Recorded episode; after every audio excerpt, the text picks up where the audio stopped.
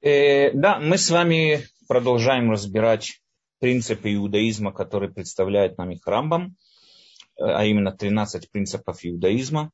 Мы с вами до этого затрагивали тему, которая касается Бога. Мы с вами разобрали, э, что, что такое, когда мы, что такое Бог.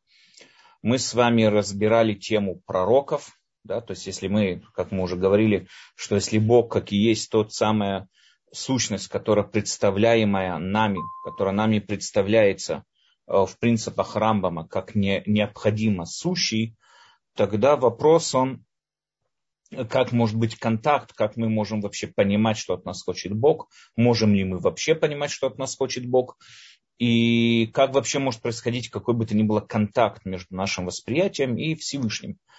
Э, ответ на это мы привели следующие принципы, которые затрагивали тему пророчества – и последствия этого пророчества – это сама Тора. Тора – это есть продукт высшего уровня пророчества, пророчества Муше. Мы с вами разбирали, что такое Тора, извините, из чего она состоит, что, что собой представляет Тора и так далее. Я хочу закончить эту тему перед тем, как перейти к следующей теме.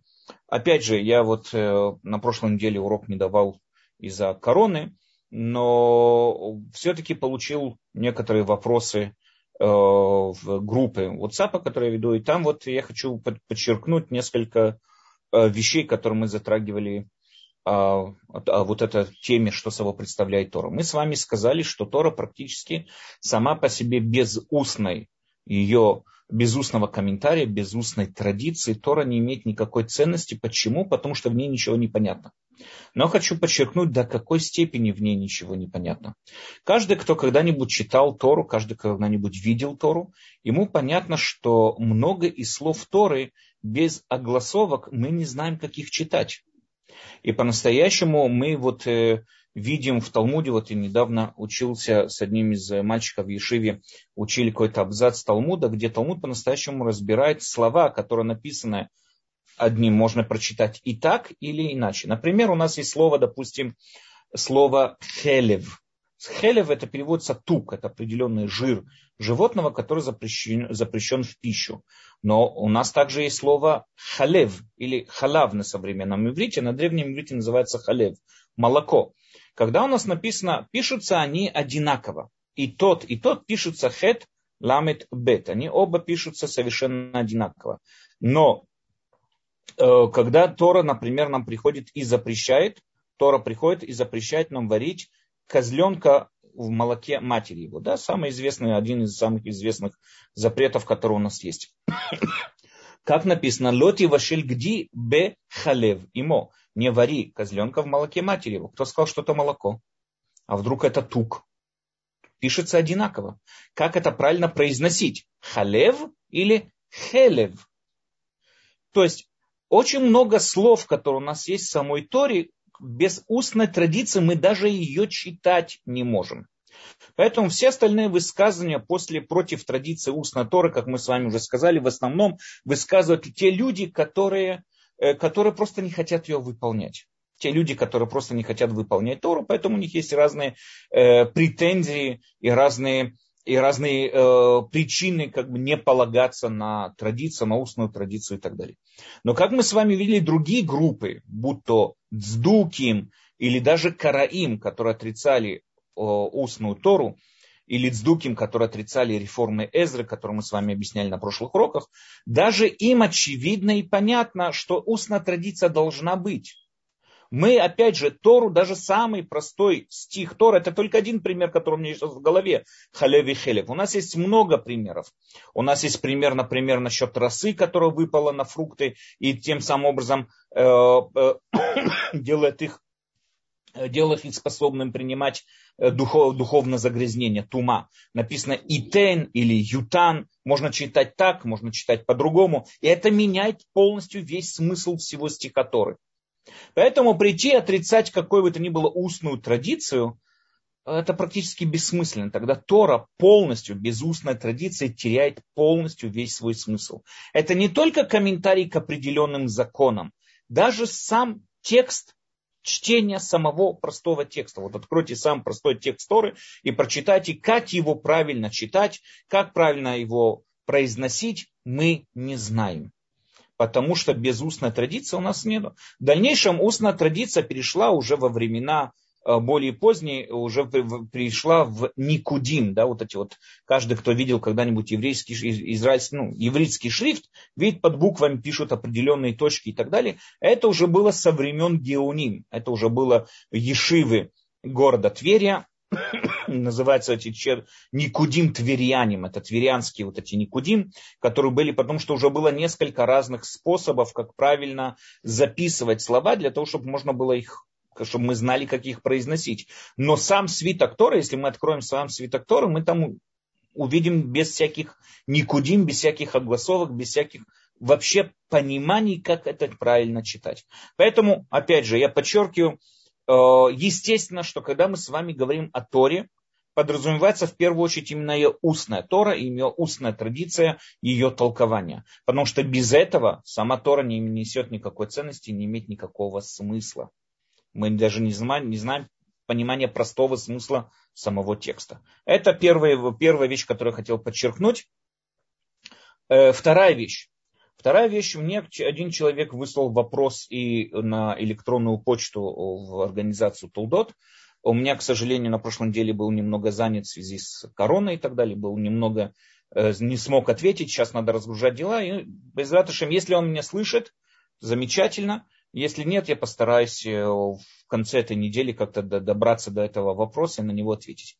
Мы с вами сказали, что по мнению Рамбама, когда мы затрагивали тему святости, святости Торы, святости ее шрифта, мы с вами сказали, что святая вещь это именно та самая вещь, которая не сам предмет святой, сам предмет святости самой по себе не существует, а святая вещь это та вещь, которая несет на себе определенную идею. Идея, которая посвященная, то есть идея, которую посвящаем служению Всевышнему. То есть, когда я беру определенный предмет и говорю, что этот предмет предназначен только для служения Всевышнего, тем самым образом я его осветил я сделал его святым все то время, что этот предмет продолжает нести на себе вот эту вот идею.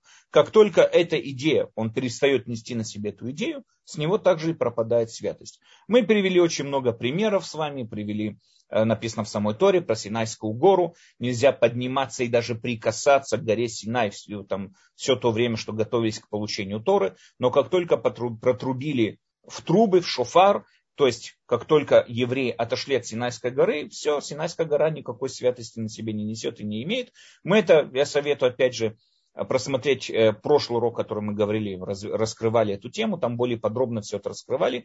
То есть смысл заключается в том, что предметы не несут святости самой по себе. Поэтому по этой причине мы объяснили от имени Меше Хохма, один из комментаторов на Тору, один из комментаторов на Рамбама, его книга на Рамбам называется Орсанех, Э, они, э, он, извините, они, он утверждал, что именно по этой причине Мушей разбил скрижали завета для того, чтобы дать сознание, внедрить в сознание людей, что даже такой самый святой сертификат, который может быть, такой предмет, самый святой предмет, который может быть, который, как написано Торе, написан пальцем Всевышнего и так далее, э, даже он не святой, если не выполняется та идея, которую, которую он на себе несет. То есть, если еврей не использует этот же самый предмет, не использует его в, э, в служении Всевышнему, этот предмет он не имеет никакого смысла в своем существовании, то есть он не святой.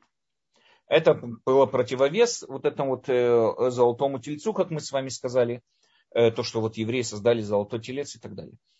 Теперь человек задает вопрос вследствие этого, а что же, когда относится к пониманию тума? Существует ли такое понятие, как тума?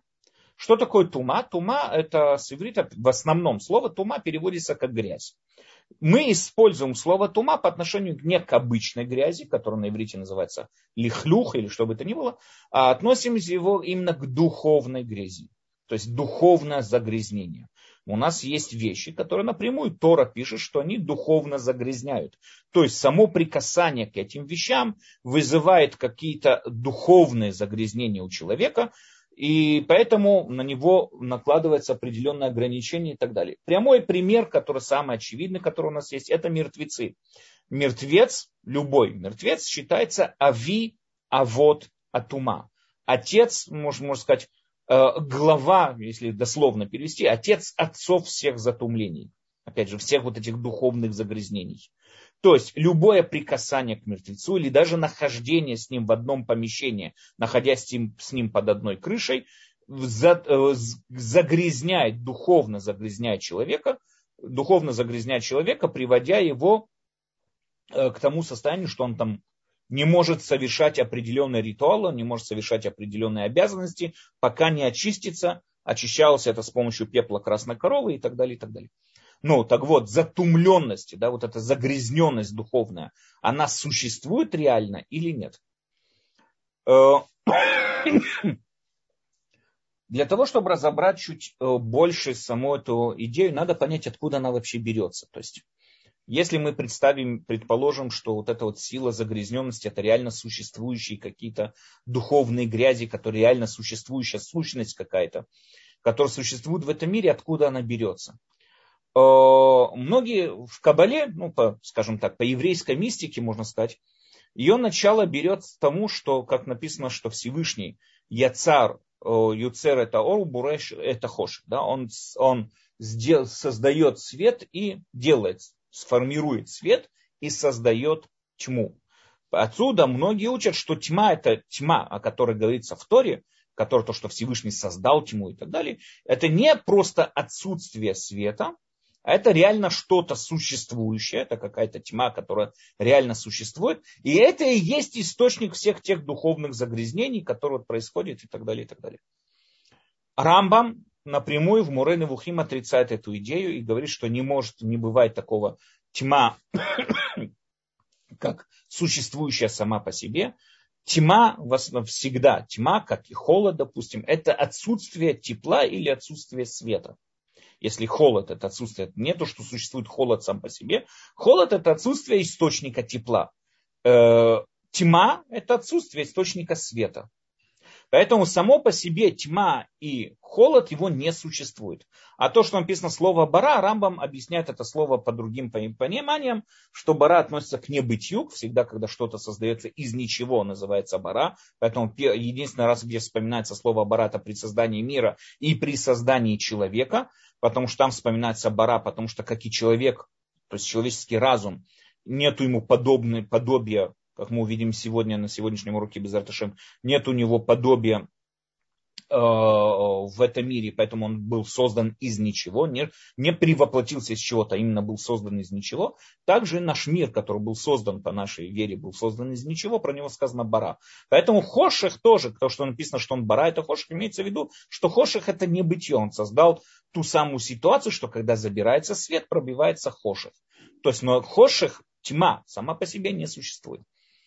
Что же тогда, откуда тогда появляется затумленность и что собой представляет тума? Э, у нас есть несколько источников в Торе, э, которые полагаются на одну из мишнает. Я не буду приводить все эти источники, но есть целая серия мудрецов, э, например, Бехор Шор, Хазкуни, комментатор на Тору, они полагаются на Мишну, которая утверждает очень интересную идею вот эта тума, духовная загрязненность, она, это не что-то существующее, реально существующее в объективном мире, да, то есть что-то существующее в окружающем нас мире. Нет. Тума или загрязненность – это определенный кодекс законов, который возлагается на человека, чтобы вызвать у него определенный дискомфорт. Для того, чтобы это понять, эту идею, надо посмотреть еще одну вот главный ход мысли Рамбама, который мы с вами разбирали в восьми главах. И опять же, мы сегодня тоже немножко об этом поговорим. Э, когда Тора хочет отвести человека от вредной привычки. Это можно, знаете, взять себе, э, например, да, как бы взять себе э, в нашу вот бытовую жизнь тоже. Когда мы хотим отучить, будь то ребенок или кто бы то ни был, отучить от вредной привычки. Прийти напрямую это запретить, это будет мало, малоэффективно. Потому что человек всегда будет к этому стремиться, всегда будет это, это, это желать. И как только он выйдет из-под контроля, как только он выйдет из-под нашего, вот этого, э, да, нашего, нашего влияния, нашего контроля, он моментально к этому вернется. Да? Если вот держать человека и запрещать ему э, определенные привычки, человек обязательно рано или поздно, выйдя из-под нашего контроля, он к ним вернется. Как же можно отучить человека от вредных привычек? Один из инструментов, как пишет нам Рамбам, который использует Тора, это накладывание определенных ограничений. То есть Тора не запрещает, но если ты хочешь совершить то или иное, на тебя накладывается определенные ограничения.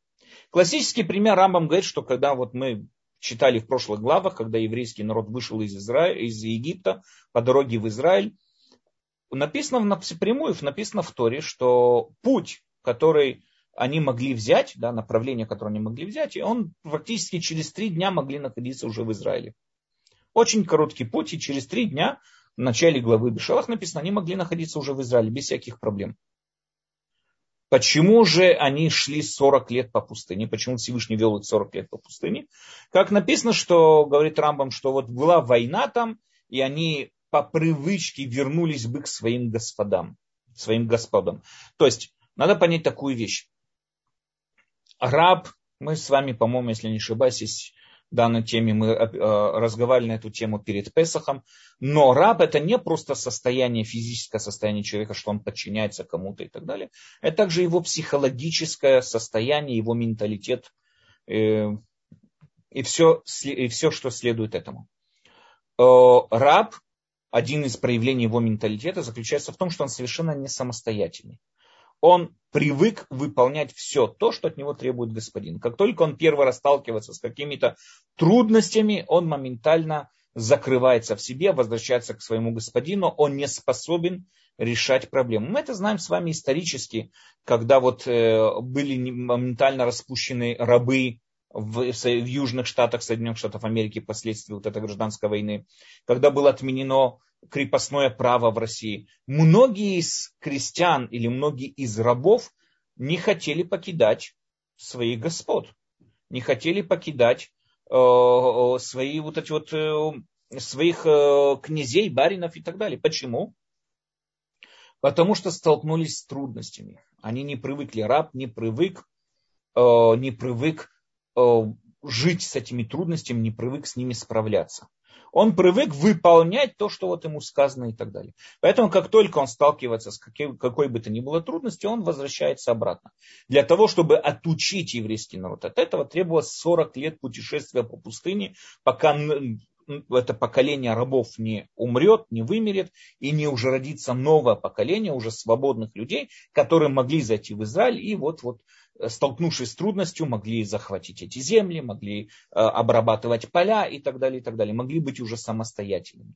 То есть, говорит Рамба, мы здесь видим определенную, определенный прием, который использует Тора для того, чтобы отучить человека от привычки. Еще один э, такой пример наглядный, который у нас есть, его очень часто вспоминают, это пример с красивой пленницей.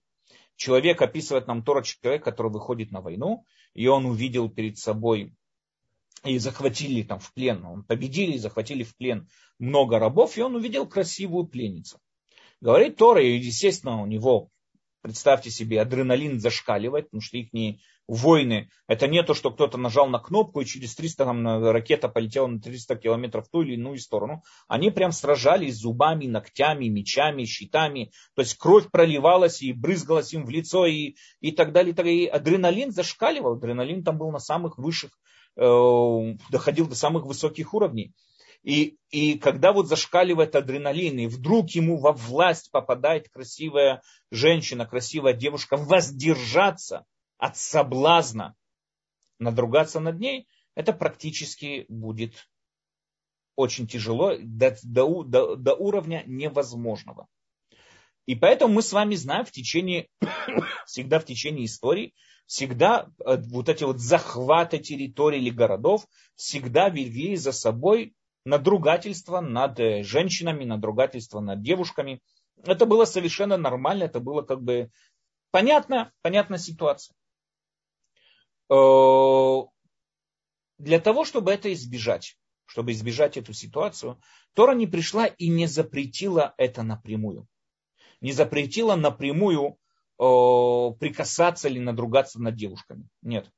Почему? Раша объясняет, потому что если бы Тора пришла и запретила напрямую, любой бы человек развел бы руками и сказал, нет, это, это заповедь, она, ее выполнить невозможно, нет, она невыполнима, и поэтому позволил бы себе, позволил бы себе надругаться и так далее. Поэтому Тора пришла и сказала простую вещь, нету проблем, ты хочешь интимные отношения с этой девушкой, нет проблем, но есть определенные ограничения. Возьми ее себе домой, пускай месяц живет у тебя дома, побреет голову, отрастит ногти и так далее. И потом через месяц, через месяц, если ты еще хочешь продолжать с ней жить и так далее, тогда бери ее себе в жены. И тогда разрешается интимные отношения. То есть здесь очень интересный подход. Тора не запрещает напрямую, понимая, что если человек находится в тупике, то есть ему это просто запрещено, человек, человек не сможет здесь устоять. Поэтому Тора как бы дает такую, скажем, на первый взгляд, выход как бы из ситуации. Но когда приводим эту девушку домой, пыл утихает, адреналин отходит в сторону. Его первая жена в доме начинает его пилить, зачем ты ее сюда привел и так далее. У него уже это все ему надоело, он должен ждать целый месяц, он уже успокаивается. И впоследствии он обязан, потому что уже желание э, к интиму пропадает, и поэтому он не имеет права ее никуда продавать, он должен вернуть ее обратно домой. Должен вернуть ее в дом своих родителей, то есть отпускает ее. Тем самым образом Тора контролирует, чтобы не было вот этих вот ситуаций массового насилия, которые мы знаем, которые всегда шли впоследствии с, друг, с другими э, народами, которые воевали между собой и так далее, чтобы не было вот это вот, э, э, не было вот этого вот массового насилия, массового надругательства и так далее. Как Тора это гарантирует? Она как бы открывает, дает возможность. Но когда мы входим в эту возможность, как бы мы, надежда есть, скажем так, у этого грешника. Как бы надежда существует, можно будет все-таки. Но когда он начинает вникать во все эти ограничения, у него охота отпадает. Это можно, знаете, сравнить с такой вещью. Допустим, если человек курящий человек. Да, человек, который курит и хочет отучиться от курения, или мы хотим его отучить от курения. Если мы придем и ему запретим курить, он будет убегать из дома или будет убегать откуда-то и будет курить. Потому что он хочет курить. Но если мы ему скажем такую вещь, смотри, курение тебе разрешено, можешь курить, можешь курить и так далее. Но перед, каждый раз перед тем, как ты будешь зажигать сигарету, пробегись, допустим, да, вокруг дома, там, сделай 15 кругов и 30 раз отжимись, отожмись. И тогда мы увидим с вами, как постепенно человек вначале будет это делать, но постепенно он начинает, то есть он перед каждой сигаретой будет думать, стоит мне сейчас ее закурить или нет. И постепенно он от этого отвыкает. Постепенно он от этого отучается, постепенно от этого отвыкает. Тем самым образом Тора идет на определенные такие вот шаги, где она изначально что-то разрешает, но накладывает определенные ограничения, такие, что человек сам по себе отвыкает от этих вредных привычек и так далее. То же самое касается затумленности. Приведем к примеру, потому что Хизгуни и, и Бехор Шор говорили именно об этом. Э, затумленность, говорили именно о затумленности с мертвецом. Это вот духовная нечистота, исходящая от мертвеца. Они пишут напрямую.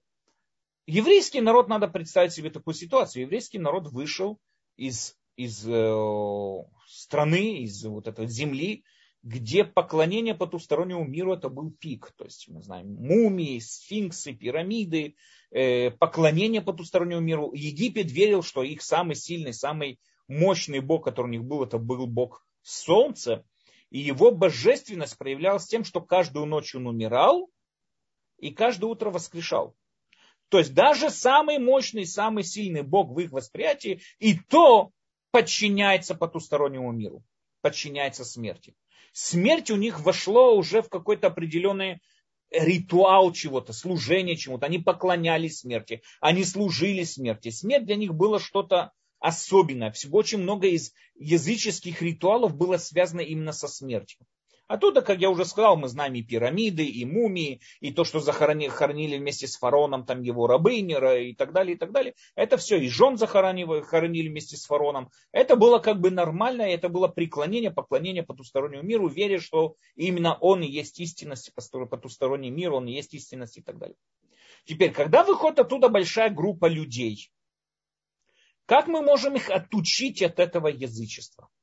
Запретить, запретить, как мы с вами сказали, он не поможет, потому что при первые попытки будут туда убегать и так далее. Что мы можем делать? Мы можем, опять же, мы, я имею в виду Тора, да, что Тора нам предлагает? Тора разрешает, то есть разрешает возиться с мертвецами, хоронить, когда надо и так далее, разрешает. Но накладывает на человека такое огромное количество ограничений, накладывает на человека такое огромное количество ограничений, которые вызывают у него дискомфорт. То есть человек, который сейчас затумился мертвецом, он сейчас загрязнился этим мертвецом, у него, на него накладывается огромное количество ограничений.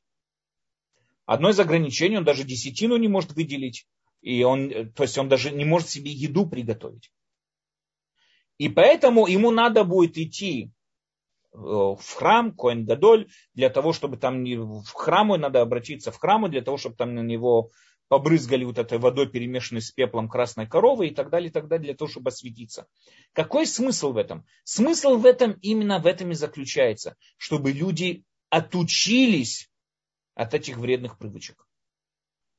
То здесь мы с вами видим совсем другой подход к пониманию затумленности, загрязненная вот эта вот духовная загрязненность. Это не что-то, что реально существующее, как мы видим э, вот в этих мнениях и так далее. Это не то, что, что реально существующее. Это определенные законы ограничения, возложенные на человека, для того, чтобы вызвать у него дискомфорт. И для, и для чего это надо? Чтобы он сам отучился от вредных привычек. И по-настоящему, как я уже сказал, мы это можем себе взять в запас вот эту идею и использовать ее постоянно, когда мы хотим отучить детей, или что бы то ни было, мы хотим отучить от вредных привычек. У нас опять же есть два способа. Или просто это запретить, и, ну, как мы уже с вами сказали, вряд ли это принесет какую-то пользу в дальнейшем. А также мы можем их просто отучить как? Приведя их к состоянию тому, что они сами от этого откажутся. Вернув, вернувшись к примеру с сигаретой. Если человек каждый раз, когда должен будет закурить сигарету, должен бегать вокруг дома 15 кругов, а потом еще, допустим, 30 раз отжаться, ну тогда, естественно, что он каждый раз будет думать, стоит мне закурить сейчас или не стоит закурить сейчас.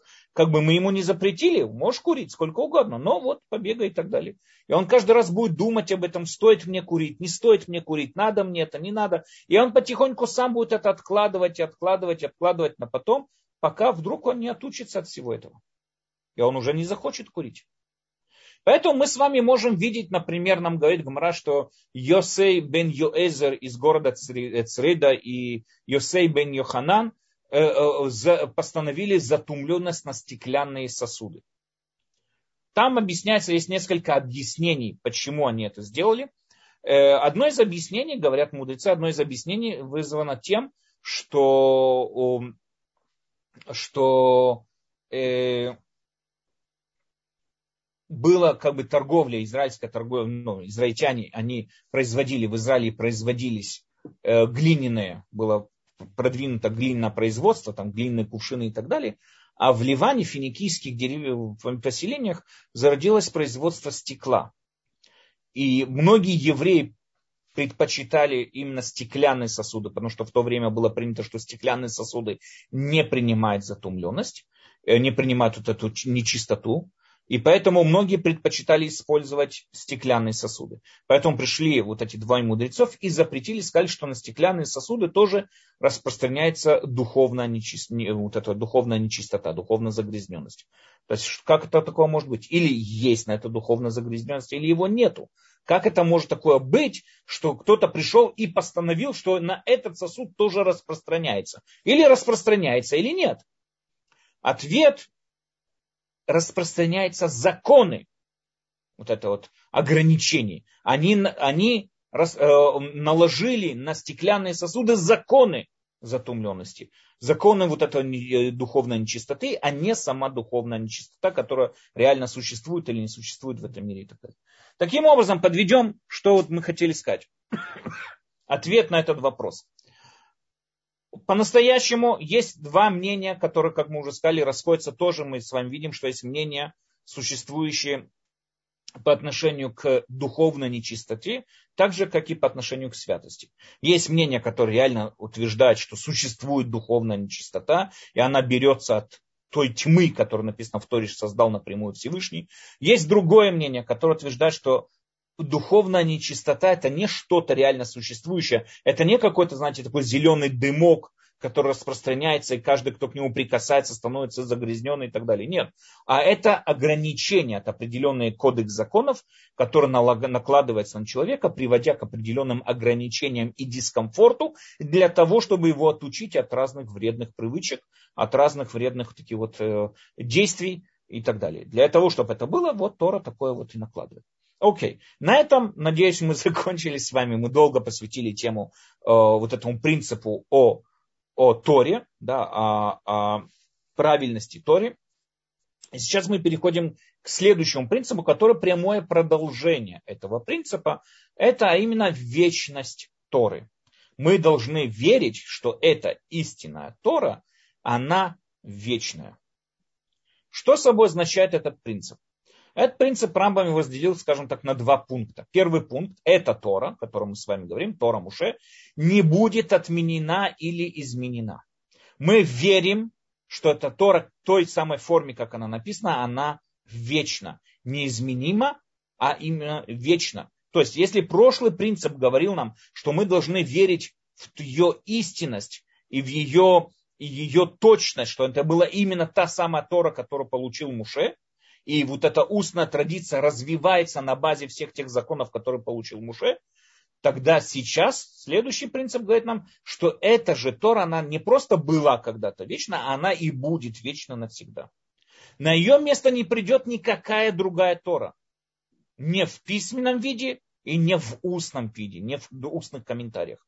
То есть не может быть устный комментарий, который отменит те устные комментарии, которые были построены на базе тех самых устных комментариев, которые нам передал Муше. То есть мы должны верить в вечность Торы. Она вечна и будет так на веки веков. Это также приводит к нам к следующему запрету. Запрет что-то дописывать или стирать из Торы. Да, дописывать в Тору или стирать из Торы.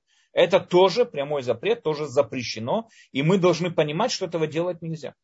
Каждый, кто может себе представить, что можно что-то дописать к Торе или стереть с Торе, значит, он отрицает ее вечность. Наша Тора, она вечна, это основа иудаизма, что Тора неизменима, как и в прошлом, так и не будет изменима в будущем тоже. Этот принцип, надо понять, принцип прямое продолжение прошлого, как мы уже с вами сказали. Это принцип прямое, прямое продолжение прошлого. То есть, если мы с вами отталкиваемся от прошлого принципа, что Муше был единственный пророк, который мы видели в прошлых принципах, такого величия. И само получение, надо подчеркнуть, само получение Торы было такое событие, которое никогда не повторится. Это получение Торы это было публично, наглядно перед всем народом без исключения. Все народы, весь народ принимал участие в этом. Нам понятно, что для того, чтобы что бы то ни было отменить в Торе, надо, чтобы как минимум сошлись эти два условия. Первое условие, чтобы пророк был такой огромный, таких огромных масштабов и такой большой великий пророк, как Муше. Опять же, мы объясняли в прошлых принципов, в чем именно проявляется величие Муше. И нам и понятно, что не может быть такого пророка больше, как Муше, потому что в самом его пророчестве, для того, чтобы это пророчество было, надо, чтобы сошлись те условия, которые были во времена Муше.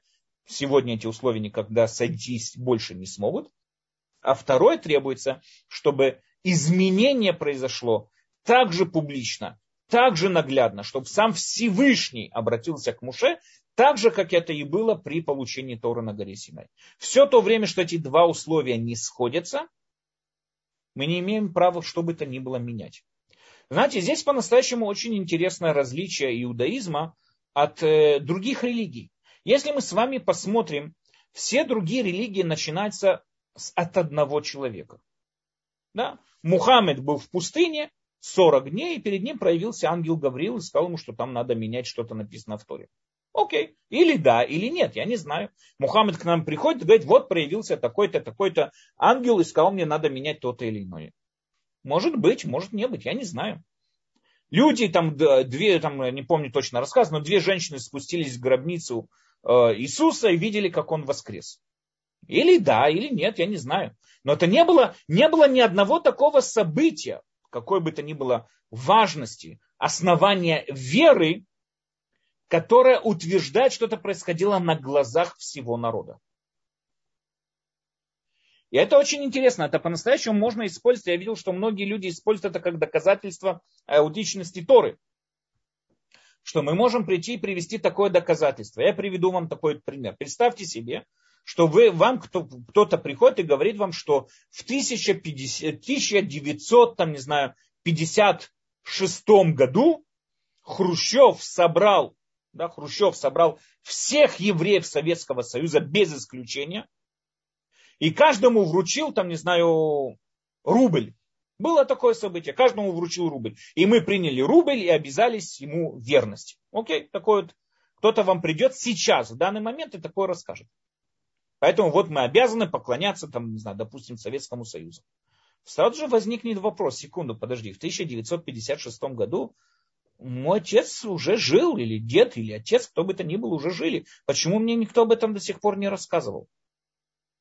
Почему никто мне об этом до сих пор не рассказал? Почему я об этом событии слышу первый раз? Одно из требований от исторических фактов требуется, во-первых, чтобы была постоянная цепочка вот, передачи информации. Допустим, там от Александра Македонского у нас есть постоянная цепочка историков, которые передают нам информацию о его существовании, оттуда мы знаем, что он существует. А второе, чтобы это продвигалось широким фронтом. То есть не только один человек об этом говорил, а чтобы об этом говорило как можно больше людей.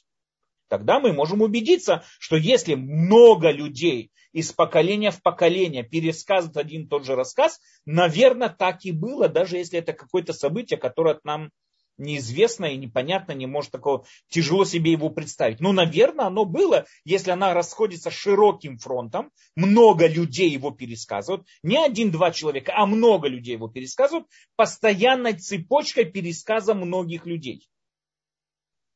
То же самое с вами знаем по, про получение Торы.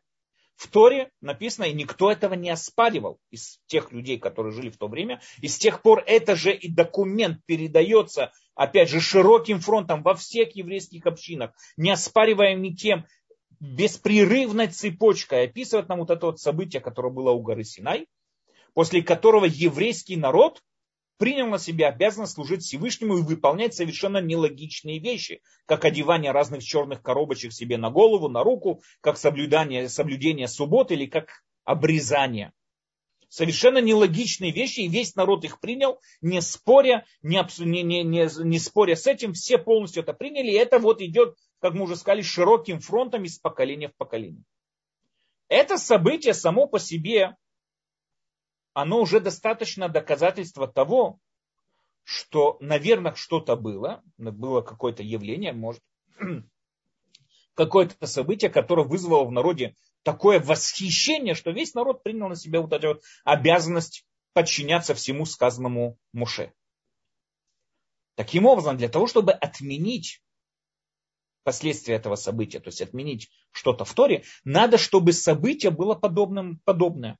То есть, опять же, чтобы собрался весь еврейский народ, и на глазах или там, не знаю, там в сознании всего еврейского народа было очевидно и понятно, что Всевышний отказывается от какой-то митцвы. Все то время что-то не происходит, а приходит какой-то отдельный человек. Говорит, мне приснился сон, что там надо отменить ту или иную мецву, ту или иную заповедь. Конечно, мы ему верить ни в коем случае не должны. Поэтому все то время, а сама Тора обещает нам, в самой Торе есть обещание, что такого события больше никогда не будет. Такое событие никогда не произойдет.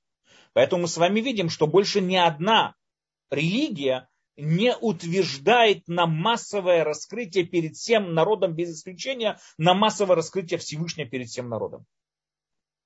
Потому что это очень опасная вещь. Потому что если бы это не было, рано или поздно, даже во времена Муше, даже во времена Иушуа, после Муше, Пришли бы люди и сказали, что о чем ты говоришь, Еушо, что это за книгу нам принес? Мы никогда такую книгу не знали, мы никогда такую книгу не читали. О чем здесь ты говоришь? Почему нам э, родители об этом никогда не рассказывали и никогда нам об этом не говорили?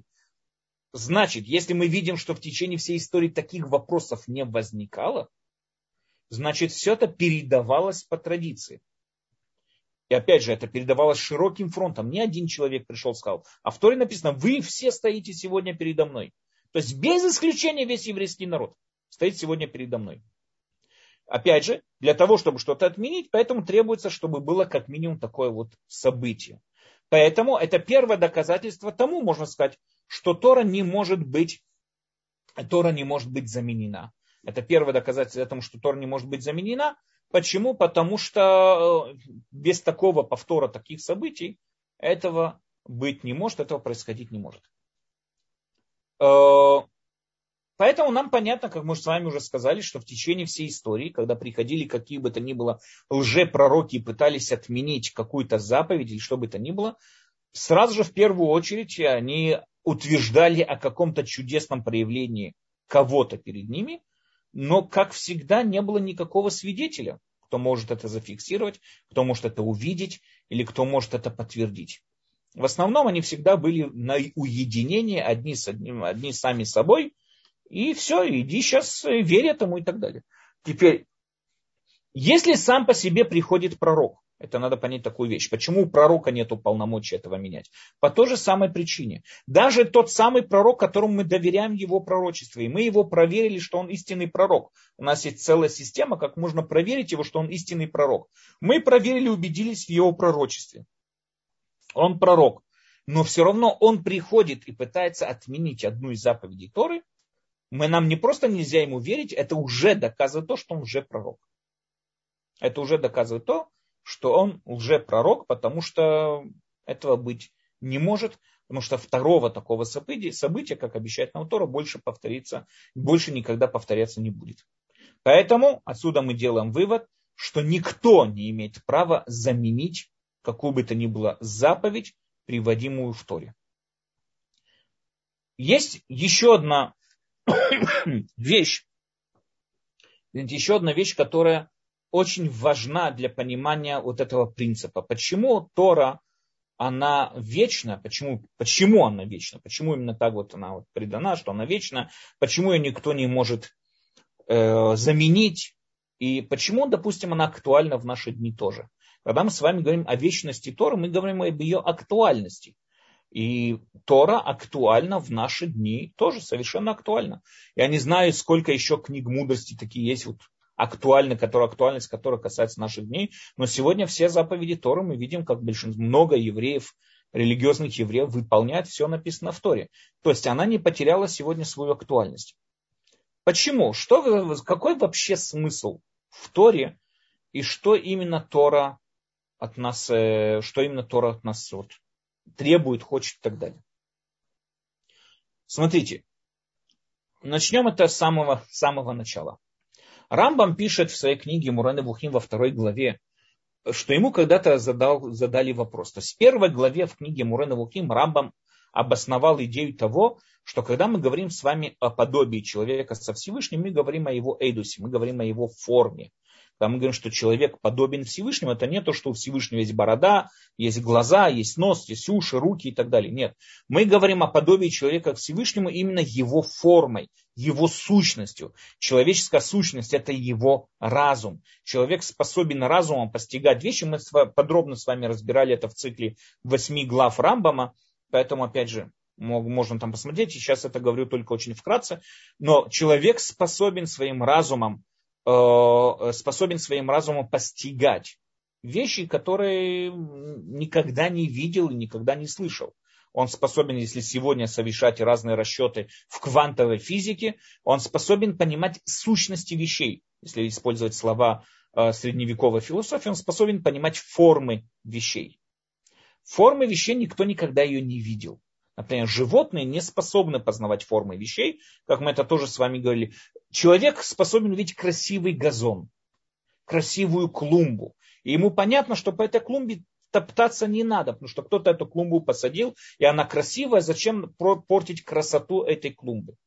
Но корова или овца, они клумбу не видят, они видят перед собой траву. Животные видят перед собой только материю. Они не видят все то, что стоит за пределами этой материи, то, что формирует эту материю. Они не способны видеть газон, они не способны видеть клумбу, они видят траву. Человек видит форму этой травы, как эта трава сложна, как ее посадили, он понимает суть этой травы. Суть этой травы приносить эстетическое совершенство, красоту, приводить, э, производить, ну, быть красивым и вызывать у нас чувство восхищения этой красоты. Поэтому понятно, что не надо нам напрасно топтаться по этому газону. Зачем его просто так портить? Эта вещь непонятна животному. Но кто бы, кто-нибудь когда-нибудь видел форму?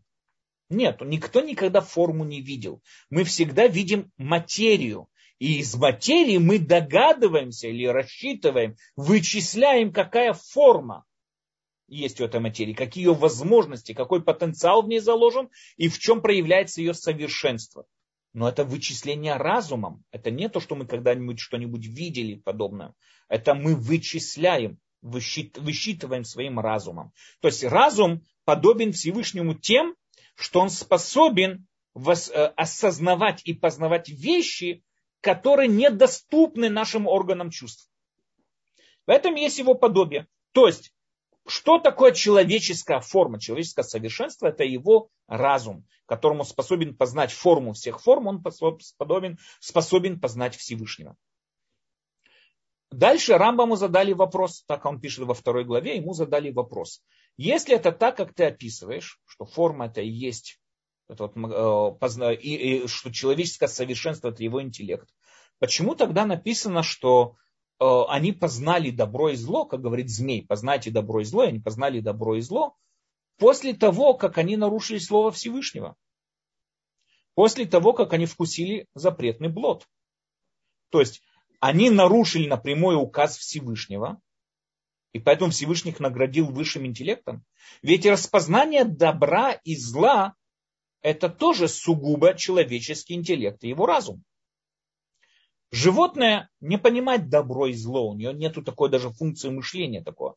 Мы не, это неправильно считать то, что овечка, потому что она щипает траву, она более моральна, чем волк, который кушает овечку.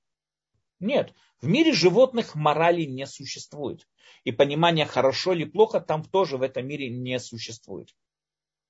Понимание хорошо или плохо это человеческое восприятие. Это последствия его интеллекта он способен оценить эту вещь и сказать, эта вещь хорошая или плохая.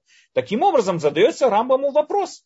Получается, что если ты считаешь, что это и есть совершенство человека, почему тогда он был награжден этим совершенством только после своего согрешения?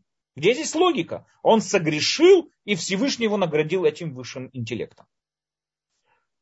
На это Рамбам объясняет, что это совершенно неправильное понимание. Человеческий интеллект действует в двух разных сферах. Первая сфера – это сфера фактов. Сфера, с помощью которых он, интеллект, с помощью которого он познает окружающий его мир. Это интеллект фактов. То есть там вещи оцениваются не словами хорошо или плохо, а правильно или неправильно. Истина или ложь. Луна круглая, допустим. Да. Мы не говорим, это хорошо или плохо. Мы говорим, это правильно или неправильно. 2 плюс 2 – 4. Мы не говорим, это красиво или некрасиво. Мы говорим, это правильно, верно или неверно. То есть, когда мы с вами обсуждаем окружающий мир, объективный мир, выходящий за рамки моего субъективного суждения, мы его используем слова правильный или неправильный. Именно этим интеллектом обладал первый человек до своего согрешения. Но когда человек грешит, что здесь происходит? В процесс своего мышления, человеческого мышления, внедряются его личные интересы. И он уже перестает мыслить, правильно это или неправильно, а уже мыслит совсем другой, другой оценкой. Хорошо это или плохо. А что значит хорошо или плохо? В объективном мире хорошо или плохо не существует. не дай бог, раковые клетки. Они не хорошие, не плохие. Они существуют. Комар, который разносит малярию, он не хороший, не плохой. Он существует. Волки, крокодилы тоже не плохие, не хорошие. Они существуют. Или не существуют. Это, к этому относится оценка правильно или неправильно. Но хорошо или плохо не имеет никакого отношения с окружающим миром. Хорошо или плохо это мое личное, субъективное суждение о тех фактах, которые я наблюдаю. От чего отталкивается мое личное вот это вот субъективное суждение? Оно отталкивается от моих интересов, от моих предрассудков, от моих интересов, от моей страсти. Если какой-то факт соответствует моим интересам, я его оцениваю как что-то хорошее. Если этот факт не соответствует моим интересам, я его оцениваю как что-то плохое. Но это неправильно относить эту, эту вещь к пониманиям правильно или неправильно. Отношу это к хорошо или плохо. Хорошо или плохо это понижение, скажем там, уровня достижения фактов на мое субъективное восприятие. А мое субъективное восприятие всегда действует через качество моего характера. Поэтому я оцениваю вещи так, как вот как построено качество моего характера. Наглядный пример этому, знаете, есть Тора описывает грех шпионов. Шпионов, который послал Муше, мы тоже это уже, по-моему, разбирали на каком-то уроке. Муше послал шпионов там для того, чтобы расследовать, разведчиков, расследовать землю Израиля. И они вернулись, сообщают, что земля там плодородная и так далее, но там ужасно, там сильные народы, сильные стены, там э, практически невозможно жить, потому что очень большие фрукты, там большая смертность и так далее, и так далее.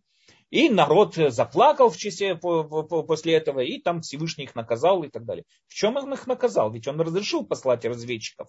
И разведчики принесли доклад. В чем проблема? Народ поверил этому докладу разведчиков. Что ты от народа хочешь? За что ты народ наказал? Более того, вопрос еще более острый. Потому что когда мы с вами видим, когда встал Иешуа спорить с этими разведчиками, он не спорил о фактах. Он не пришел и сказал, неправда, там нету большой смертности. Неправда, там нету сильных народов. Неправда, там нету таких больших фруктов и овощей. Нет. Он совсем с точки зрения фактов согласился, только прокомментировал-то совсем по-другому. Он говорит, большая смертность была для того, чтобы Всевышний так сделал, чтобы нас не, не, не, не обнаружили, чтобы люди были заняты похоронами и так далее. Сильные народы, так мы намного более сильных народов уже победили. А большие фрукты, так это наоборот прекрасно и хорошо. В чем здесь проблема? То есть он взял те же самые факты и прокомментировал совсем по-другому. Спор между разведчиками и Ушуа был не о фактах. В фактах они сошлись в мнениях он был о том, как эти факты воспринимать. Это хорошее или плохое. Разведчики, как говорят нам мудрецы, были заинтересованы не входить в землю Израиля. Они боялись потерять покровительство Всевышнего, они боялись оставаться сами собой о, наедине с трудностями, которые возникнут в Израиле, и поэтому они не хотели ни в коем случае покидать вот это вот покровительство Всевышнего. Поэтому даже на подсознательном уровне, видя те самые факты, они их прокомментировали как что-то негативное и плохое. Иушо же, он не был заинтересован данной, данной заинтересованностью. Иушо был более самостоятельный человек, он не был влечен, он не был порабощен, скажем так, не, был, не имел менталитет раба, и поэтому он видел это в совсем другом ракурсе. Он видел здесь как что-то замечательное, как что-то хорошее, как наоборот земля, которая намного приближен, более приближена, скажем так, к Всевышнему, до такой степени, что Всевышний совершил там чудеса для того, чтобы на нас не обратили внимания. Те же самые факты прокомментированы по-разному.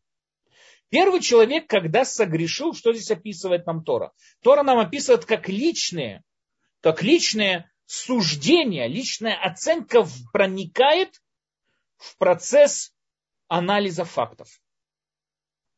И с того момента человек, как только он грешит, перестает выполнять то, что правильно и неправильно, а делает то, что он хочет.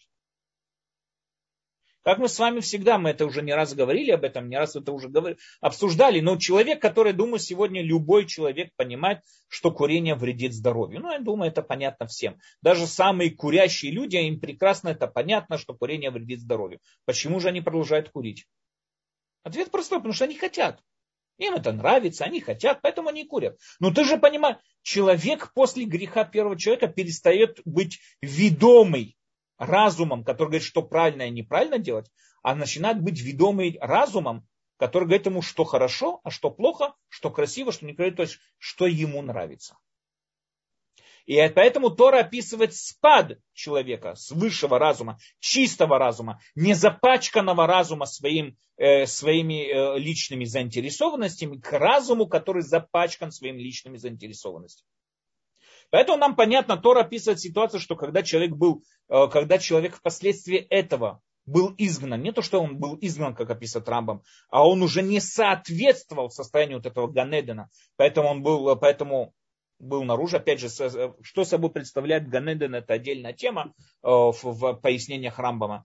Но во всяком случае, во всяком случае, написано там, что после того, как человек внедряет в себя свои личные интересы, внедряет в свой процесс принятия решений, процесс э, выбора и так далее, как только это внедряется внутрь, человек теряет, человек теряет возможность познавать истину, как она и есть. Он всегда познает истинность через призму своих интересов. Мы можем с вами видеть один и тот же факт, воспринимать это совсем по-другому каждый воспринимает этот факт совсем по-разному. Наглядный пример, вот эти разведчики. Они видели одни и те же факты, но каждый их принял, и ушел, воспринял это факты одним образом, а разведчики совсем другим образом. Поэтому сразу же Тора после рассказа о разведчиках дает нам заповедь о циците. Цицит, да, то, что должны вот носить вот эти веревочки, цицит. И как там написано в Торе про это заповеди? Для, для чего нам дана эта заповедь? чтобы не высматривали во след сердцу вашему и глазам вашим, за которыми вы блюдно следуете. То есть цицит предназначен напоминать нам о правильных приоритетах в этом мире, о правильных, воспри... о правильных э, понятиях в этом мире.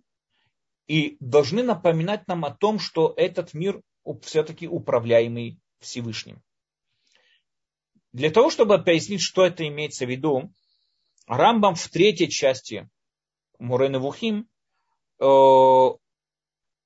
приводит вопрос, который, как в Рамбане Снун говорил в свое время, вызывает много возмущений и отводит многих еврейские сердца, отводит от Всевышнего. Вопрос справедливости в этом мире. Почему этот мир несправедливый? Почему так много злости в этом мире? Почему так много зла? почему так много негатива в этом мире. Если этот мир влияемый Всевышним, почему он такой плохой? А, обычный вопрос, почему так много зла? Есть на это очень много ответов и так далее. Но Рамбам говорит простую вещь. Рамбам разделяет, скажем, то, что мы воспринимаем как зло, э, разделяет на три, на три отдельные параллели, скажем так, на три уровня. Первое зло, говорит Рамбам, происходит первое зло, ну я начну не сначала, но допустим так, первое зло происходит то зло, что человек сам не знает и не понимает, как ему правильно себя вести в этом мире. Он находится в заблуждении, он не понимает, потому что он ведомый не фактами, как мы с вами сказали, а ведомый своими, ведомый своими возжеланиями, своими соблазнами, которые постоянно не дают ему видеть общую картину, он постоянно совершает ошибки. Это первое. Второе, это все то зло, которое приходит людям от других людей. Здесь Всевышний ни при чем. Всевышний дал свободу выбора людям. И как люди себя поведут в соответствии с этой свободой выбора, это уже, это уже а, а, претензии должны быть к людям. Да, Анна Франк, девочка, которую убили нацисты. Не Всевышний ее убил. Была свобода выбора как и у голландской полиции, как и того еврея, которого мы сегодня знаем, который ее сдал, как и у, у гестапо, как и у немцев, которые выбрали Гитлера, как и у самого Гитлера. Был выбор. И люди использовали этот выбор для произведения страшнейшего зла в истории человечества. Но этом и есть весь смысл выбора, который Всевышний дает человеку. Поэтому претензии здесь не к людям, претензии здесь к самому человеку. Третье, по-настоящему это в другом порядке, но это специально говорю. Третье, это то, что мы с вами называем законы природы. Мы живем с вами в рамках законов природы. Мы живем с вами в рамках постоянства природы и так далее. Человек должен понимать, что любая материя есть свойственно какой-то определенный недостаток. То есть для того, чтобы было э, для того, чтобы хорошо росли фрукты и овощи, для этого требуется, чтобы был дождь. Почему так создал Всевышний, я не знаю. Но так это существует и построено. И, конечно, когда идет дождь, люди, которые выращивают там, э, фрукты, овощи и так далее, они, доволь... они очень довольны этим дождем. Но человек, который застрял на автобусной остановке и ждет автобус, и сейчас идет дождь, а у него нет зонтика, естественно, что он видит в этом дожде самая большая несправедливость, которая может быть. Как Бог сейчас позволил такой дождь? Я ведь зонтик из... То есть проблема заключается в том, что человек видит себя как то, что называется пуп земли. Он центр всего. И все должно соответствовать его интересам. А когда что-то не соответствует его интересам, у него это всегда вызывает возмущение, у него это всегда вызывает ощущение несправедливости и всегда претензии по отношению к Всевышнему. Мы знаем, что, допустим, для того, чтобы балансировать температуру э, на земном шаре, для баланса вот этой температуры существует, не знаю для, но то, что балансирует температуру на земном шаре, одна из этих вещей, кроме вот этого гольстрим, вот этого течения, также ураганы. Ураганы тоже предназначены для того, чтобы балансировать вот этот, э, э, для того, чтобы балансировать температуру на земном шаре. Но человек, который живет на, в тех странах, где бушуют эти ураганы, у него потом претензии к Всевышнему, почему он создает такую несправедливость. Но с огромным уважением. Да, или строить какие-то, не знаю, супер крутые, большие, мощные дома, каменные, кирпичные дома, а не деревянные, или переезжать жить в другое место. Это все равно, что человек построит хижину на рельсах поезда, и каждый раз поезд будет проезжать ее сбивать, и он будет кричать на машиниста. Причем, причем не строй там хижину, научить жить по-человечески. Таким образом, говорит, как и говорит Рави, э, Рамбам, так и говорит Равишнам тоже. То, что называется, не высматривали во след сердцу вашим и глазам вашим, за которым вы следуете, а, за, а куда нам тогда смотреть? Имеется в виду, не смотри на мир через призму своего материального глаза и своего материального сердца. Научись смотреть на этот мир объективно. Не через призму своих интересов, а объективно. И когда ты таким образом научишься смотреть на этот мир, ты поймешь, что когда идет дождь, это не для того, чтобы тебя разозлить. А когда на улице жарко, это тоже не для того, чтобы тебя взбесить. А когда происходит какое-то событие, это тоже не происходит ради тебя. Посмотри на этот мир объективно, ты увидишь, как все здесь сбалансировано и правильно построено. Мир в той форме, которой он есть, он идеальный. Что здесь не идеально? Человек не идеальный, потому что он на все происходящее смотрит через призму своих личных интересов. Поэтому никогда Всевышнего в этом мире не найдет. У него всегда будут претензии к Всевышнему. Но более того, человек, который неправильно смотрит на этот мир, он смотрит на этот мир через призму своих соблазнов, и он не постигает в конце концов эти соблазны. А соблазны набухают, соблазны продолжают расти. Он, получая одно, он хочет второе. И рано или поздно у него заканчиваются ресурсы получения этих соблазнов. Естественно, что он начинает винить во всем Всевышнего.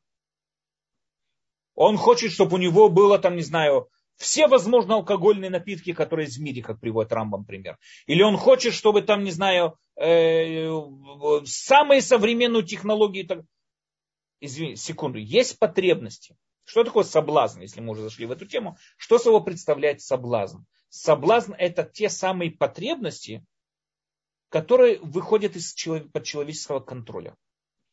Человеку надо для того, чтобы нормально функционировать, человеку необходимо кушать. Ему необходимо принимать определенное количество калорий в день для того, чтобы нормально функционировать. Но когда это принятие калорий выходит из-под контроля, тогда человек готов платить бешеные деньги, чтобы вкушать какую-то порцию какого-то шеф-повара, которого привезли не знаю откуда, который готовит и так далее. И он начинает, знаете, заморачиваться этой едой. Его начинает, все, что его интересует, это эта еда. Все, что его интересует, это только сугубо вот это вот, он начинает возиться, а это все требует огромных ресурсов. Рано или поздно они где-то заканчиваются. И человек в полном расстройстве, он еще то не попробовал, и то. Это просто соблазны всегда растут. Соблазны насытить никогда невозможно. Говорят мудрецы, человек, который есть 100, он хочет 200. Соблазна никогда насытить невозможно. Это обман, если мы думаем, что приобретая какую-то вещь, все, на этом мы успокоимся. Нет. Как только восхищение от этой вещи успокоится, мы моментально хотим что-то новое. Соблазны не насытить. Их можно взять обратно под контроль соблазны, которые, в которых мы живем, они всегда приводят к нас, всегда приводят нас к ошибкам и неправильному восприятию, не к правильному образу жизни, который в конце концов выходит нам через болезни или через затупление нашего разума и сознания. Тем самым образом мы перестаем познавать и осознавать Всевышнего. Потому что мы заинтересованы именно в материальных постижениях. Поэтому пишет Рамбам в книге 8 глав, опять же, мы это более подробно объясняли там. Пишет Рамбам, что Тора, вот предназначена, Тора предназначена для чего? Для того, чтобы выработать у нас правильные привычки. Те самые привычки, человек, который идет по заповедям Торы, вырабатывает у себя правильные привычки, которые предназначены, которые вот как привычки, действия как привычки, держат его сознание и его соблазны под контролем. Если заметить, с вами Тора ничего не запрещает. Она ограничивает. Можно употреблять мясо? Можно. Но в определенных условиях, там от кошерного животного, кошерно зарезано, кошерные органы тела и так далее. Почему запрещена свинина? Почему запрещено мясо с молоком? В первую очередь, кроме всех многих причин, которые мы знаем, для того, чтобы человек мог мог контролировать свои порывы. Именно в этом, говорит Равиш, э, Равшимшон Рафалиш, говорит, именно в этом и заключается весь смысл законов кашрута. Чтобы человек контролировал соблазн, вот это вот принятие вот это вот, э, извините, чтобы не был обжора, чтобы не обжирался. А так перед каждым принятием пищи он контролирует, он знает, да, здесь не кошерно, здесь я есть не могу, здесь кошерно он всегда перед принятием пищи должен включать мысль и думать и, и так далее, и тем самым держать это под контролем. Конечно, те, кто большие специалисты, они могут и обжираться и кошерной едой тоже. Но, но в основном нормальный человек, преследуя, придерживаясь законам кашрута, он не сорвется в своем соблазне и не станет каким-то или обжорой, или алкоголиком, или чем бы то ни было и так далее. Потому что Тора этого не даст. Таким образом, нам понятно, что Тора, она актуальна. Тора актуальна как и в прошлое, так и сегодня тоже. Ее законы предназначены выработать в нас правильные качества характера. Ее законы предназначены для того, чтобы выработать у нас правильное восприятие этого мира. И человеческие амбиции соблазны, как и были тысячу лет назад, так и сегодня никуда не меняется. Меняется технология, меняются, э, там, не знаю, разные виды еды, но соблазны к, к интимным, запретным интимным отношениям, соблазны к еде, соблазны к какому-то опьянению, какие были, так и остались. И поэтому Тора вечна, и она э, а, актуальна все то время, что существует человек. Потому что неотъемлемая часть человека заключается, это постоянный конфликт со своими соблазнами. Поэтому Тора актуальна и сегодня, и будет актуальна без Раташем при приходе Машеха, и никогда отменена не может быть. Все то время, что существует человек, будут существовать эти конфликты, и все то время, что существуют эти конфликты, существует Тора, которая прописывает нам правильно, скажем, диету для нашей жизни, для того, чтобы мы не сорвались и не потеряли контроль над собой. Еще одна вещь о вечности Торы, я здесь на этом закончу, это то, что Муше, постижение Муше, без Раташем это будет чуть более подробно поговорим на следующем уроке, но достижение Муше отличалось от достижения других пророков тем, что Муше не использовал воображение, использовал логику и разум в своем пророчестве, как мы это уже говорили, затрагивали э, пророчество Муше, он использовал логику и он использовал логику и, э, и холодное, скажем, мышление в своем пророчестве, а не воображение. И поэтому, если воображение на индивидуально каждого человека, у него свое воображение, логические выводы, которые производит человек, они обязывают всех. Поэтому пророчество Муше обязывает всех, но это более подробно раскроем эту тему без ратышем на следующем уроке. Но пророчество Муше обязывает всех, а пророчество других пророков, она обязывает людей, конечно, но не с точки зрения как заповеди Торы и так далее. Поэтому на, на прошлом уроке мы с вами сказали, что поговорим о теме того, у нас есть такой мидраж, и часто встречается такое мнение, что когда придет Машиях, тогда, допустим, свинина будет кошерной. Как понимать этот мидраж? Я не знаю. Я не знаю, как понимать этот мидраж. Но одно из двух. Или свинина перестанет быть свиньей, то есть свинья перестанет быть свиньей, она перестанет, она начнет жать, э, жевать жвачку и может перестанет быть свиньей, я не знаю. Но тогда это уже не будет свинья кошерная, это уже будет другое животное. Или сказать, что Тора будет отменена. Нам то, что мы с вами сказали, это неправильно, не просто неправильно, даже нельзя говорить об этом принципе, потому что иначе, мы сказали, человек теряет весь свой улям аба. Окей, хорошо, мы немножко, мы закончили более не менее этот принцип, еще поговорим немного о прочестве мушей, и без раташем передвинемся к следующим э, принципам и так далее. Хорошо, есть вопросы? Спасибо огромное, Раф Даниэль, за прекрасный урок, как всегда. Будем учиться, вырабатывать правильное восприятие мира. Пожалуйста, дорогие участники, спасибо, что вы с нами. Ждем ваши вопросы. Поднимайте руку, мы включим вам микрофон. Э, есть немного вопросов. Первый. Шалом Квода Вакулам. Вопрос такой. Можете немного объяснить, как понять, что в высших мирах иная Тора, не как наша? Есть уровни помимо тех уровней нашей Торы. Спасибо заранее. Я знаю, что есть, э, опять же, это относится к сфере мистики, что есть какие-то высшие мира, и там существует какая-то иная Тора, но опять же, не имеется в виду, что там существует иная Тора, имеется в виду, что там существует, э, не знаю, раскрывается другой ракурс этой же Торы. То есть на то, что говорят мистики, что в нашем мире Тора раскрывается именно в своем практическом ракурсе, как, что от нас требуется и так далее. Но есть более, более высокие уровни познания Торы, и там они раскрыты в тех высоких мирах. Это не то, что другая Тора, не дай Бог, это та же самая Тора, которая раскрывается по-другому в высших мирах и так далее. Но опять же, это идея мистиков, э, идея людей, занимающихся кабалой, это не, не соответствует Рамбаму. Спасибо, Рав Даниэль. Спрашивает Рав, как вы можете объяснить мнение, что нельзя употреблять свинину, потому что у евреев нет килим на свинину? Я слышал такую идею тоже. Она в основном, если не ошибаюсь, приводится в хасидских книгах. Они любят играться такими идеями, что, мол, Почему мы не говорим благословление на шамаш? Потому что он свече более святой, чем остальные свечи хануки. Почему евреям нельзя употреблять свинину? Потому что она такая святая, что... Я не знаю, но это смешно, потому что Тора запрещает все виды животных. А почему верблюд? Верблюд тоже более святой. У нас тоже нету килим употреблять верблюда. Почему собака? А почему нельзя медведя? Такое огромное количество некошерных животных. И сказать, что для всех этих животных у евреев нету Э, килимик воспринимать. Я, я никогда эту идею не понимал.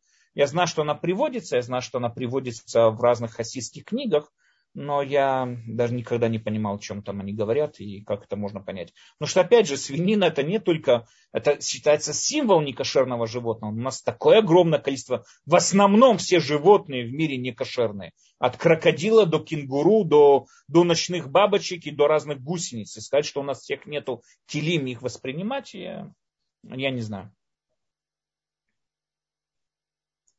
Спасибо. Далее наши участники шутят. Если кашрут пришел, э, что ограничит соблазны человека, почему Ашем тогда не дал заповеди, связанные с диетой?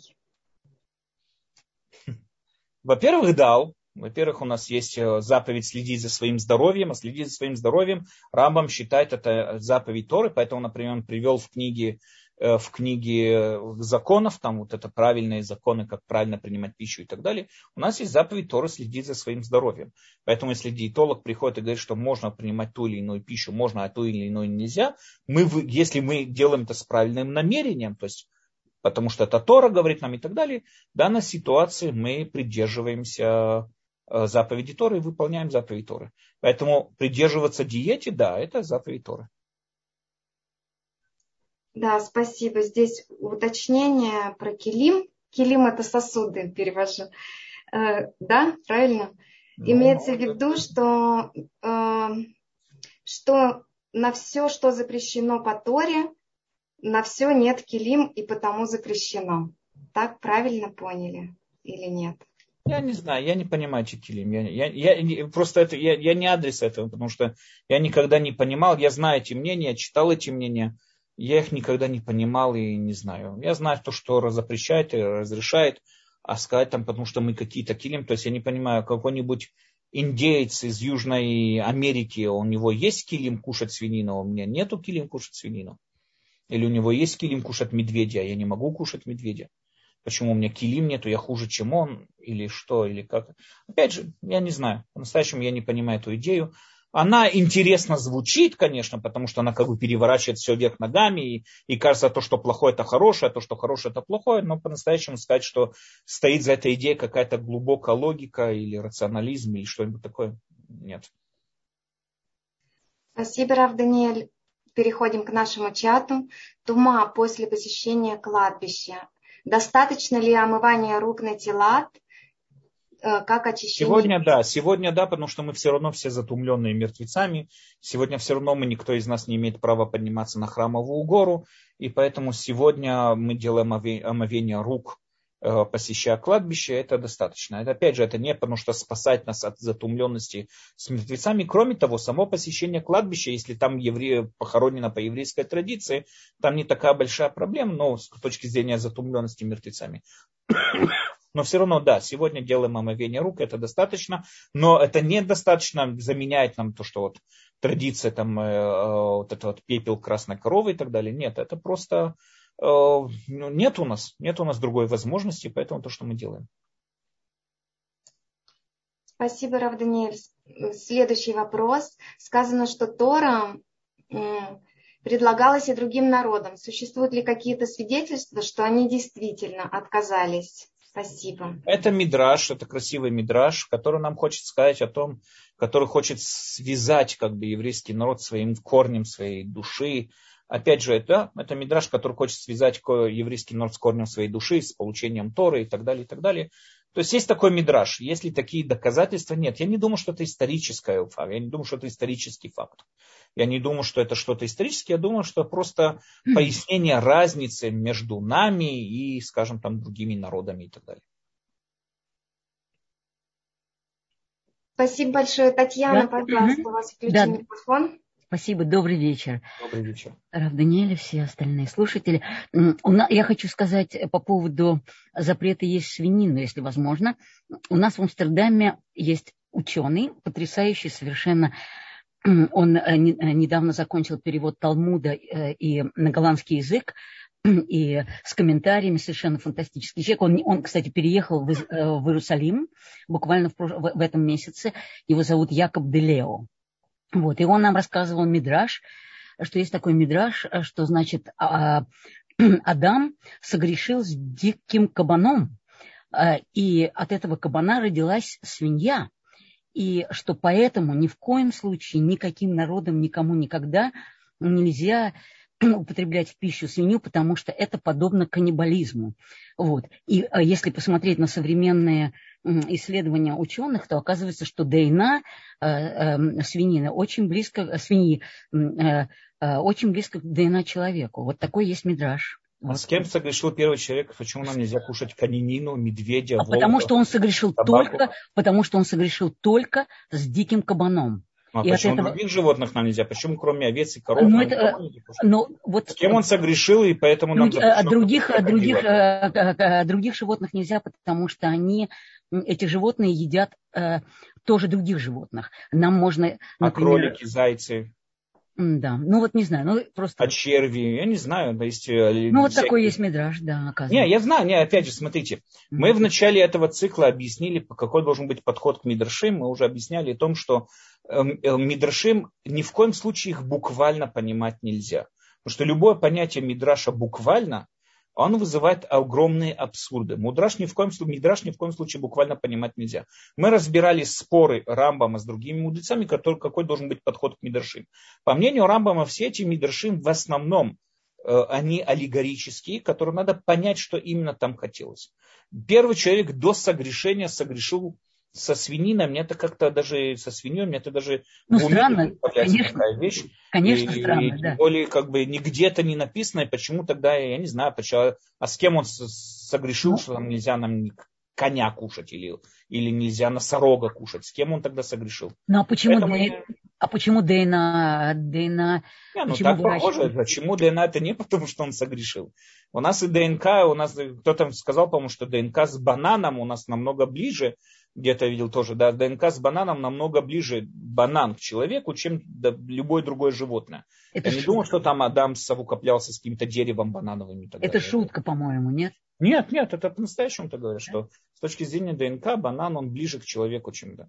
Опять же, я не думаю, что это доказательство, и как понимать этот мидраж, это хороший вопрос, его надо уметь прокомментировать.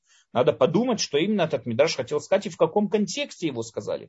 Но ни в коем случае это не принимать как исторический факт, и как тем более пояснение запрета, почему нельзя употреблять свинину. Потому что, опять же, свинина это всего лишь символ.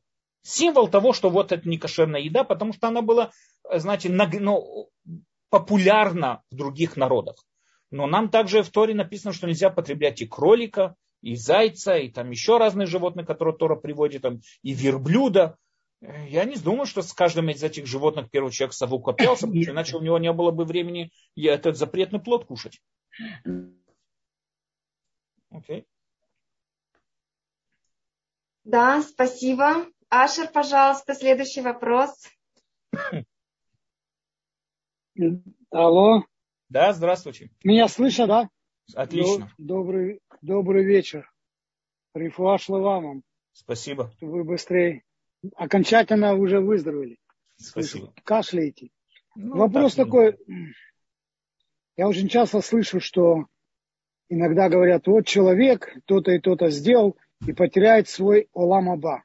Что это, что это обозначает потерять Оламаба?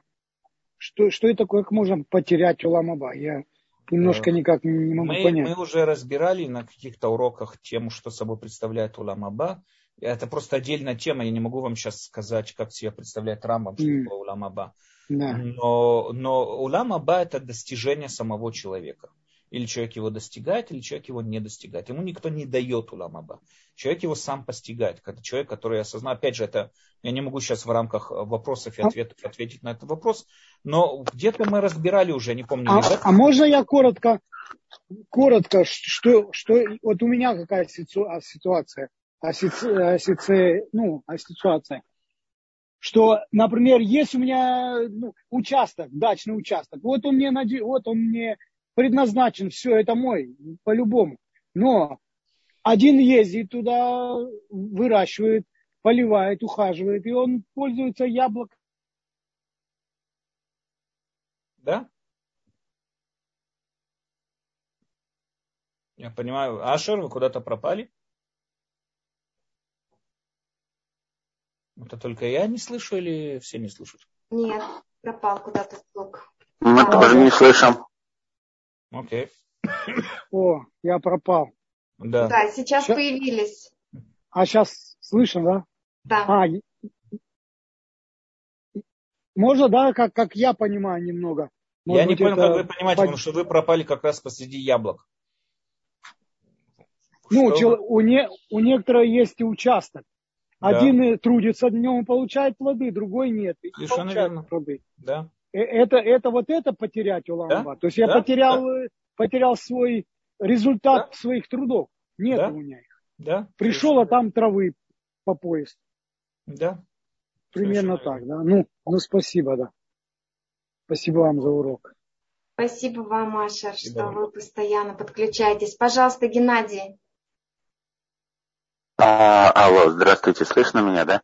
Да. Ну, во-первых, я немножко, вот э, я по образованию биолог, и э, вот про эту ситуацию с ДНК там со свиньей, а вообще со многими животными э, и растениями тоже, человек очень, ну, близкая ДНК, поэтому вот, э, допустим, эволюционисты, они даже высчитывают эти кладограммы, называют, что э, животные и растения, в том числе человек, от одного общего предка, которого он называет Лука, там Last Universal Common Ancestor. И чем, значит, э, ближе у них сходство, тем они ближе. Вот. И по этой кладограмме, например, человек и шимпанзе на 99% даже. То есть получается как бы Самое близкое по ДНК это вот шимпанзе и человекообразная обезьяна. Вот. Mm-hmm. А, я еще хотел спросить, вот, ну, немножко не поэтому, а вот а, есть такое понятие шитуф. И вот и, и я слышал такое мнение, что вот э, еврей шитуф э, запрещен, а в Нох там есть тоже разные э, мнения. Кто-то говорит, что можно, кто-то говорит, что нельзя. Вот я хотел услышать, что это такое, и все-таки как разобраться, что можно, а что нельзя. Э, мы опять же, да, один из первых принципов мы разбирали, что такое понятие шитов. Я не помню точно какой, первый, второй или третий, где-то мы там разбирали, когда затрагивали тему язычества. Опять же, это большая тема, и в рамках вот вопросов и ответов я просто на него ответить сейчас не успею. Но в основном шитов это когда мы предполагаем, что Всевышний для своего действия нуждается или в каком-то посреднике, или нуждается в ком-то. И это уже проблема с шитуфом это уже как бы э, в том, что он нуждается в каких-то, он не сам по себе. Опять же, это отдельная тема, которая что входит в этот шитуф, что не входит в этот шитуф. Но если я не ошибаюсь, мы говорили в первых принципах э, вот, о том, что собой представляет и что такое шитуф. Спасибо. Спасибо вам, спасибо. Рав Даниэль, здесь у нас еще в чате несколько вопросов, но тоже нужно вам еще дать, наверное, на час лекции. Как переводится мидраж, тоже была, по-моему, лекция, но я не помню. Мидраж – это высказывание, устное высказывание мудрецов, э, несущее какой-то смысл, скажем там. Да? То есть у нас есть мидраш Аллаха, это устное высказывание мудрецов с точки зрения законов, а есть мидраш Агада – это мидрашим, которые несут какую-то аллегорию или какое-то вот э, то, что вот, например, сказали там, о человеке со свининой и так далее. Это мидраш агада. Мидраш от слова драж, лидрош, учить, обучать чему-то. То есть устное высказывание мудрецов. Это в простом понимании слова мидраш. Эти устные высказывания делятся на две части. У нас есть мидраш Аллаха, сифри, сифра там, и так далее. У нас это мидраш Аллаха, есть мидраш Агада. Мидраша Гада это мидрашим, которые комментируют, поясняют или хотят нам донести какую-то там идею, не касающуюся самого закона, а именно касающуюся какого-то мировоззрения. Эти мидрашим надо уметь понимать, как мы уже говорили на прошлых уроках, надо уметь понимать, надо уметь расшифровывать, но ни в коем случае не принимать их буквально. Спасибо большое. И Ирина спрашивает, что значит воспринимать этот мир правильно?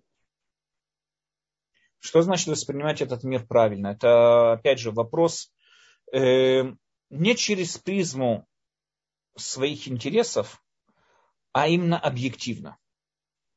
Воспринимать этот мир объективно. Когда мы с вами видим какую-то ситуацию, допустим, там, не знаю, э, израильский солдат застрелил палестинца, да, допустим, какого-нибудь э, араба.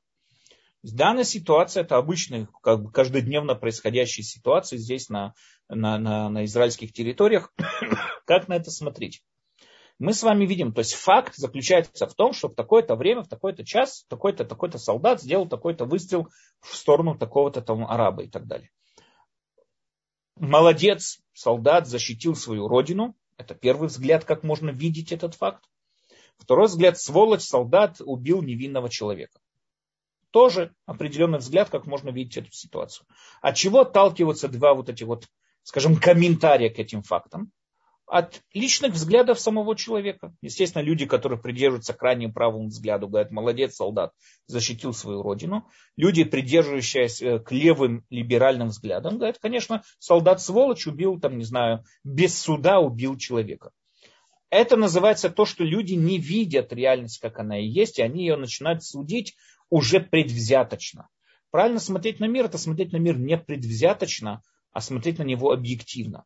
Именно в этом проявляется пророк. Пророк, как мы говорили, когда уже затрагивали тему пророка, пророк видит этот мир объективно, он видит этот мир э, не затронутым своими предрассудками, именно видит его объективно, в объективной форме, наиболее чистой форме. И поэтому понятны все последствия того события, которое он сейчас наблюдает. Нам же эти события непонятны, потому что мы игнорируем э, те факты, которые противоречат нашим интересам, мы их просто игнорируем, не обращаем на них внимания, или наоборот выделяем те факты, которые соотносятся нашим интересам, и поэтому мы не понимаем последствия и часто ошибаемся в вычислении, выводе, э, в выводах, которые мы делаем в соответствии с этим вот событием и так далее. Да, хорошо. Спасибо большое, Рав Даниэль мы практически все вопросы разобрали. Так, здесь у нас еще в вопросах и ответах. Яна спрашивает, как смотреть э, тогда на Холокост. Это... Опять же, то, что я сказал насчет этого, как смотреть, это ужас, это преступление, совершенное людьми, сволочами, которые потеряли контроль над собой, которые потеряли контроль над всем и совершили ужасное преступление в рамках свободы выбора, которое им дал Всевышний. Вместо того, чтобы наоборот помогать слабым, наоборот, как бы думать, как проталкивать человечество вперед, они взяли и использовали все свои амбиции, все свои страсти, все свои интересы для уничтожения другого человека. Холокост – это выбор, который совершили определенные люди, которые навели ужас и ужасное преступление на этот мир это как бы никак не связано со Всевышним, потому что это с точки зрения того, что Всевышний дал абсолютную свободу выбора человеку. В этом и есть весь смысл нашего бытия и нашего существования, чтобы мы выбирали правильно. Есть люди, которые выбирают неправильно. Это Холокост, это просто нам, скажем так, свежее воспоминание. Но когда Колумб вторгся в Америку, он там тоже поубивал, там говорится, от трех миллионов индейцев и так далее. Это тоже преступление. Как на это смотреть? То же самое. Были определенные выборы у людей, и люди совершили ужасные выборы в зависимости от своих амбиций, в зависимости от своих страстей, в зависимости от этого и пошли на страшнейшие преступления, которые нам на сегодня даже уму непостижимо, как такое могло быть.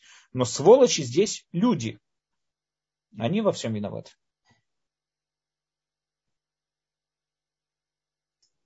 Спасибо, Рав Даниэль. Рав Даниэль, есть еще у вас пару минуточек? Ну, вопро... Да, есть? Ну, есть пока что, ага. да. Хорошо. Здесь нам пишут э, на нашем сайте Толдот, э, который на YouTube, что Квода Рав, что так как вы знаток Рамбам, будет ли у вас возможность и желание дать советы в вопросах медицины по Рамбаму? На одном из каких-нибудь ваших уроков. Э, я скажу вам тот совет, который дал бы вам Рамбам на сегодня. Слушайте своего семейного доктора. Потому что советы медицине, которые давал Рамбам, они были э, в соответствии с его пониманием того времени, в котором он жил. И это не то, что они какие-то святые, и он раскрыл нам какие-то там э, скрытые истины и так далее. Нет, это медицина, которая была известна в его время и так далее. Главная цель законов медицина Рамбама – это употреблять, вести образ жизни, здоровый образ жизни, а не возжелаемый образ жизни, не это образ жизни, ведомый своими э, страстями и заинтересованностями, а вести образ жизни, соответствующий принципам здоровья. Что сегодня собой представляет здоровье? Конечно, весь подход к медицине полностью изменился. У нас сегодня известны те факты, которые Рамбаму не были известны.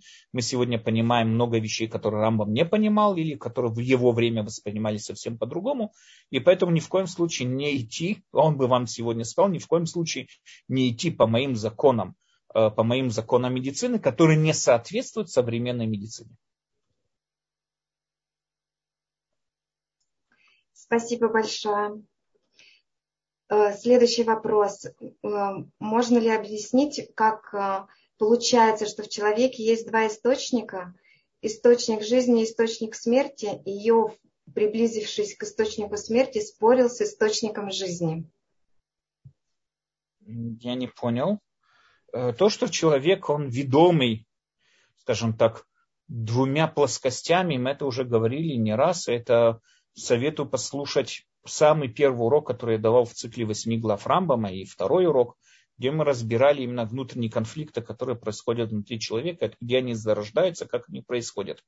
Поэтому прошлый наш цикл 8 глав Рамбама, первые, по-моему, первые два урока э, посвящены, я не помню насчет третьего, но, по-моему, первые два урока посвящены именно этой теме, где мы пытались разобраться, где именно происходят конфликты, где именно человек конфликтует с самим собой, где они зарождаются, эти конфликты и так далее. Сам вопрос его формировка, что значит приблизиться к источнику жизни, я не понимаю, но если это имелось в виду, опять же советую прослушать прошлые уроки про прошлый цикл, 8 глав Рамбама, первые два урока.